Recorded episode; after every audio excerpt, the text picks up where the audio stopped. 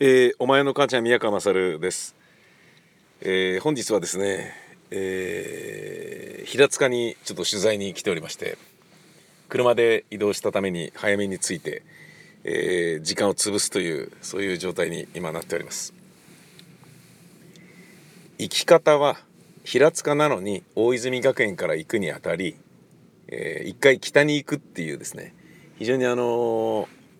まあ無駄な動きをするえー、そんな感じでございます。僕の知り合いでやたらと占いを信じる人がいたんですが、えー、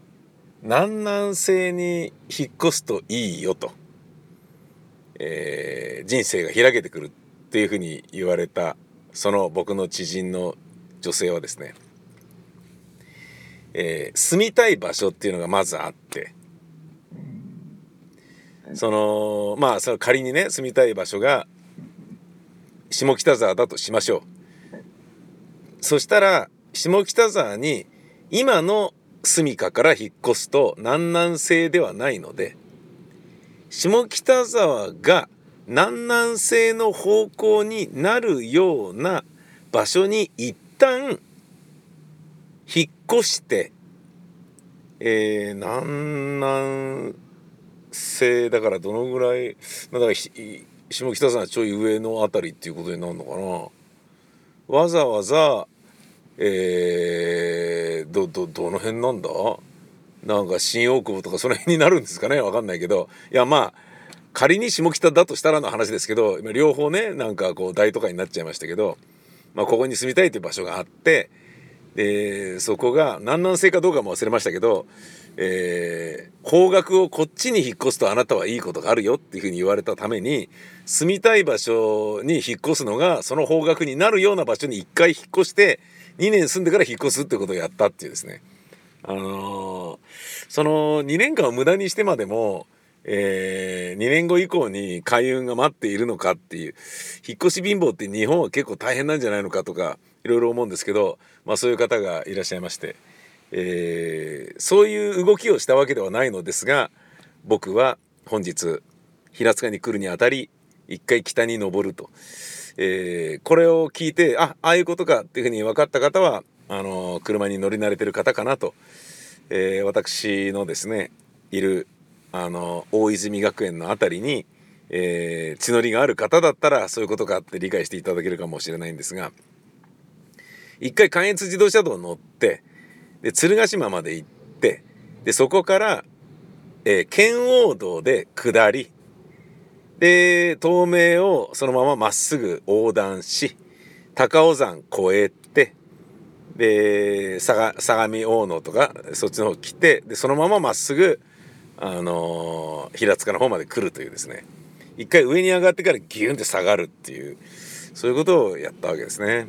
あのー、車で、え自分の車で移動してるにもかかわらず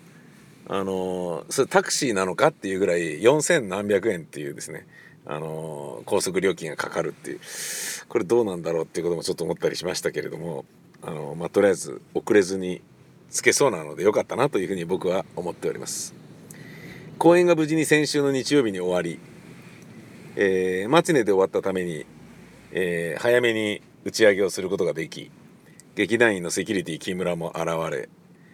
えー、ものすごいスピードで酒を飲んで短い時間で帰っていくっていう どんだけどんだけ酒飲みなんだよっていうような感じではあったんですけれど、えー、女子とね、えー、女優さんとも打ち上げで、まあ、一本傾けてまああのバタバタしてたんで顔合わせ飲み会もないしあの初日打ち上げっていうのもジュースで軽くやっただけでね割とバタバタっとあのやってきたんですね。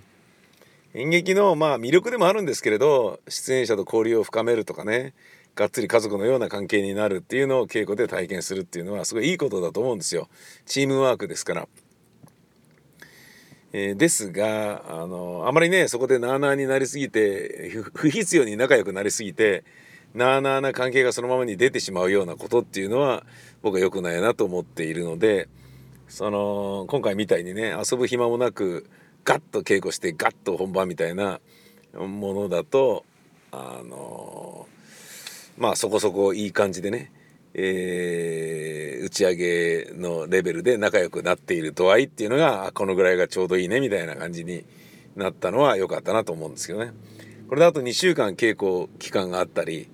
えー、なんか中打ち上げみたいなのやりましょう稽古場打ち上げ一回やりましょうみたいな感じで稽古の途中にね親睦深めるために打ち上げみたいなのやっちゃうと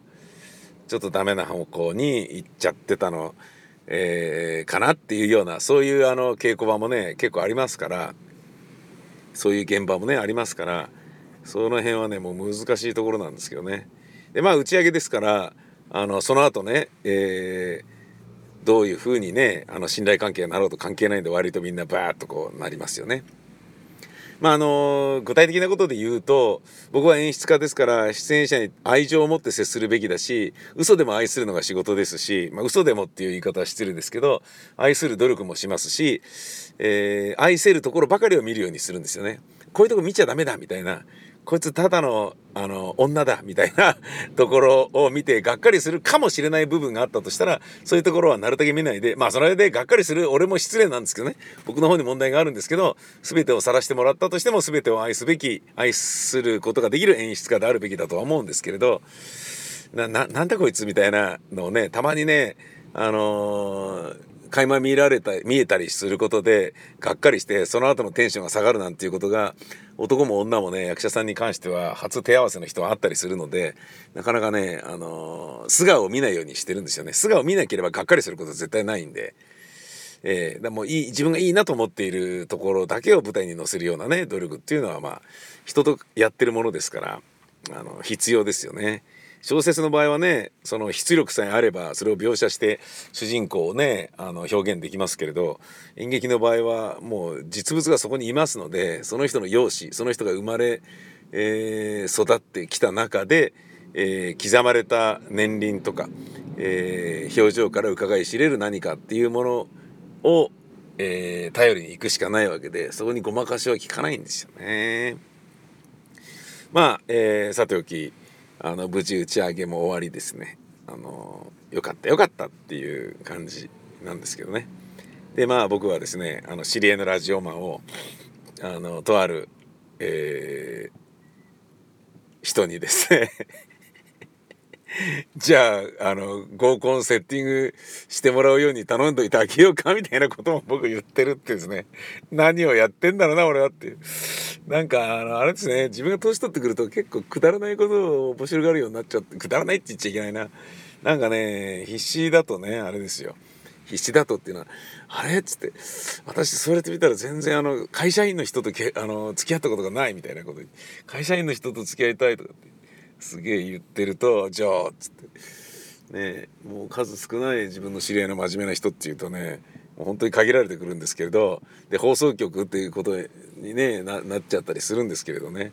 まあ、いたぞっていう人がいたんで紹介するってことになってですねこれからどうなっていくのか面白いなっていうのもあったりはしますが。えー、そしてカルロス・ゴーンの、えー、弁護士が「お前じゃダメだ」っつってね素直に認めて刑を軽くする方向に持ってった方がいいんじゃないですかっていうふうに持ちかけた最初の弁護士は「お前ダメだ!」っつって追い返されて新たに来た人がもう全面的に戦いましょうと。いうことを言う人だったのでその人でお願いするということになったらしい。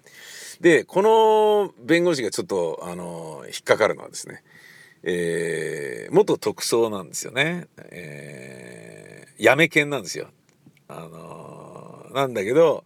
やっていると。で、まあ、やめ犬なのは別にいいんですけどまず今回の、えー、まあカルロス・ゴーン氏は、えーと、特別背任罪まではまだ言ってないけど本丸は特別背任罪なんだろうなと、えー、みんな思っている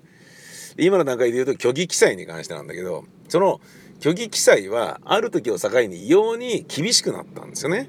でその厳しくなっったことを世間に知らしめたのはご存知ライブドア事件の堀エモ門の逮捕だったわけです。でその堀エモ門逮捕の虚偽記載を捜査する側で特捜として、えー、調べ上げて、えー、がっちり立件して、えー、彼を堀江さんを、えー、刑務所にあの入れるっていうまあだから汚い言い方で言うと臭い飯食わすっていうことをさせた人らしいんですよね。つまり操作する側で培ったノウハウを武器に今度は同じ罪で問われている、えー、カルロス・ゴーンの弁護をして立ち向かうっていうですね非常に、あのー、強い、あのー、見方を得たのではないだろうかと僕は思っていてこれはちょっと厄介だぞと。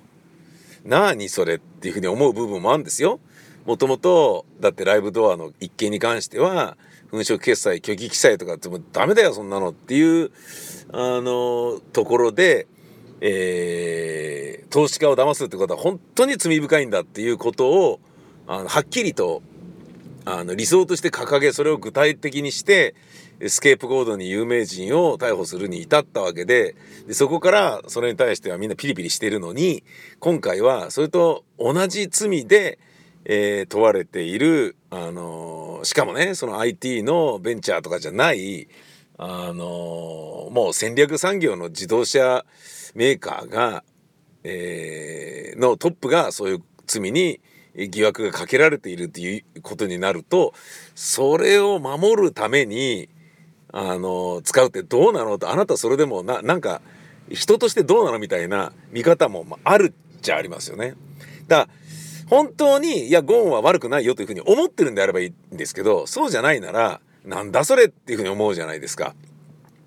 なんだそれっていうのは要はあなたもね、えー、ゴーン氏と同じくお金に釣られてゴーンさんがいっぱいお金出すからお前頑張ってくれみたいに言われてるあの何、ー、て言うんですかね金儲け弁護士なんですかっていうような、